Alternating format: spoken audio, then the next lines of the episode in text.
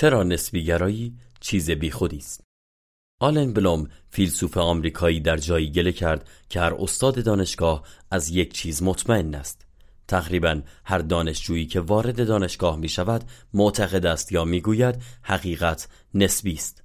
البته شاید بلوم قدری غلف کرده باشد اما من خودم مدرس دانشگاهم و به نظرم اون نکته مهمی را کشف کرده بود. آیا کسانی که می‌گویند حقیقت نسبی است یا اینکه هر کسی حقیقت خودش را دارد واقعا خودشان این حرف را باور دارند؟ هر کسی که قدری عقل داشته باشد می‌فهمد این حرف خود متناقض است. اگر واقعا حقیقت نسبی باشد پس خود این حرف هم نسبی است و خودش را نقض می کند البته نسبیگرایی در اخلاقیات شاید کمتر این گونه به نظر آید چون معلوم نیست که ادعای نسبی بودن معیارهای اخلاقی فی نفسه ادعایی اخلاقی باشد اما به هر حال در عمل نسبیگرایی اخلاقی هم همانقدر خودشکنانه است مثلا نسبیگرایان اخلاق معمولا باور به معیارهای اخلاقی جهان شمول را محکوم می کنند و آن را نوعی امپریالیسم فرهنگی می دانند. که تلویحا می‌گوید امپریالیسم فرهنگی چیز بدی است. اما اگر معیارهای اخلاقی نسبی است پس خود این ادعا که امپریالیسم فرهنگی چیز بدی است هم نسبی است. در هر نوع بحث منطقی توسل به اصل نسبی گرایی یعنی نابودی حتمی دو طرف.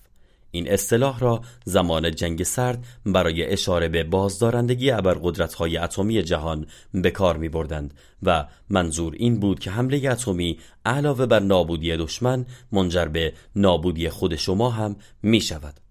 شاید یک آدم نسبیگرا بخواهد با توسل به ترفندهای منطقی کماکان نسبیگرای خود را توجیه کند مثل شخصیت دود در فیلم لبوفسکی بزرگ که می گفت خب این فقط نظر توست ولی حتی سرسخت ترین نسبیگرا هم داروی خودش را نمی‌خورد. اگر بیدلیل چنین آدمی را به آزار جنسی کودکان متهم کنید دیگر اتهام شما ایده شخصی نیست که به اندازه بقیه عقاید معتبر باشد بلکه با خشم تمام از بیگناهی خودش به عنوان حقیقتی عینی و واقعی دفاع خواهد کرد. شاید پست مدرنیست ها بگویند که حقیقت محصول ساختارهای قدرت است و علوم مدرن هم صرفا داستانی است که مردان اروپایی سفید پوست از خودشان درآوردند. اما وقتی دنبال درمان سرطانشان می‌روند یا سوار هواپیما می‌شوند تا در کنفرانس های پست مدرنیست شرکت کنند آن وقت دیگر این دیدگاه های افراطی را دور میریزند. به قول ریچارد دافکینز در ارتفاع سی هزار پایی سوار هواپیما یادشان می‌رود طرفدار ساختگرایی اجتماعی بودند. در مورد نسبی گرایی اخلاقی هم این صادق است. شاید بعضی ها ادعا کنند که قضاوت کردن فرهنگ های دیگر نوعی امپریالیسم است و ادعی هم هستند که در قبال رسوم دهشتناکی مثل ختنه زنان یا ازدواج کودکان دهانشان را میبندند.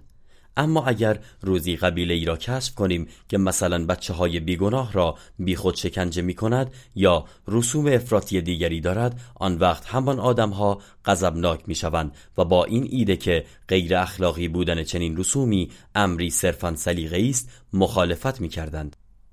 البته می‌دانیم که نسبیگرایان آنقدر هم که به نظر می‌رسند ابله نیستند اما این بدان معنا نیست که نسبیگرایی بیضرر است حتی صرف این ادعا که هیچ گونه معیار جهان شمولی برای تعیین خوب و بد وجود ندارد عواقب وخیمی دارد. هدف اصلی توسل به نسبیگرایی فرار از انتقاد و پاسخگویی است و این روی کردی خودخواهانه و فرصت طلبانه است نسبیگرایی باوری صادقانه نیست بلکه بیشتر برگ برنده است که هر وقت لازمش داشتید آن را رو می کنید و وقتی به آن نیاز ندارید زیرکان آن را مخفی می کنید دیوید استو فیلسوف استرالیایی به این می‌گفت اثر اسماعیل که از روی نام راوی داستان موبی گرفت. در پایان رمان ملویل کشتی با همه سرنشینانش غرق می شود جز راوی کتاب که می‌گوید من به تنهایی رهایی یافتم تا تو را خبر دهم. مشکل این است که نسبی گرایی گرچه خودخواهانه و خودشکنانه است ظاهرا چیز خوبی هم در خودش دارد. در زندگی روزمره همه ما با موقعیت هایی برخورد کرده ایم که آدم های مختلف بر سر موضوعی واحد اختلاف نظر دارند و هیچ اطلاعات عینی هم وجود ندارد که نشان دهد حق با کیست. ضمنا انتقاد از دیگران شاید تحمیل عقاید بر آنها و در نتیجه نقض آزادی دیگران به نظر آید. برعکس اگر مسامحه گرانه به نسبیگرایی اخلاقی نگاه کنیم آن وقت شاید روی کردی روادارانه و فروتنانه و محتاطانه و در نتیجه قابل ستایش باشد و در واقع هم درست است که رسوم فرهنگی نفرت انگیز را اگر از منطق و تاریخشان شناختی سطحی داریم نباید شتاب زده محکوم کنیم و بیش از حد قضاوتگر بودن هم می‌تواند آزاردهنده باشد. اما گاهی دیگر عین الیقین است که مردم اشتباه می کنند و تظاهر به خلاف آن هم زیانبار است اندی نورمن در کتاب ایمنی ذهن می نویسد که ایده های بد مثل انگل ذهن است و استراتژی هایی را برای مایکوبی ذهنمان علیه آنها پیشنهاد می دهد.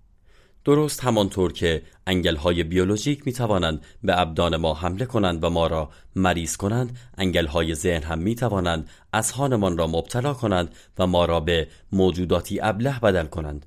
از این منظر ایمنی شناختی نسبیگرایی یکی از اخلالگران اصلی سیستم ایمنی ذهن ماست. معیارهای عینی خوب و بد دفاع اصلی ما علیه ایده های بد است. اگر معیارهایمان را از دست بدهیم آن وقت هیچ دفاعی نداریم.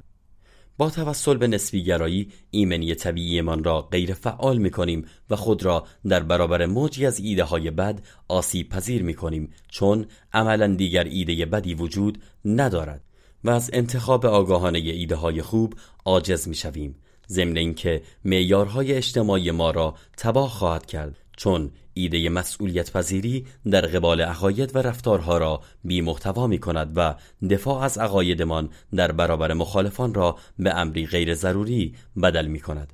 به این معنا نسبیگرایی صرفا ایدهی بد و اشتباه نیست بلکه ام الفساد است و دیگر باید آن را دور بریزیم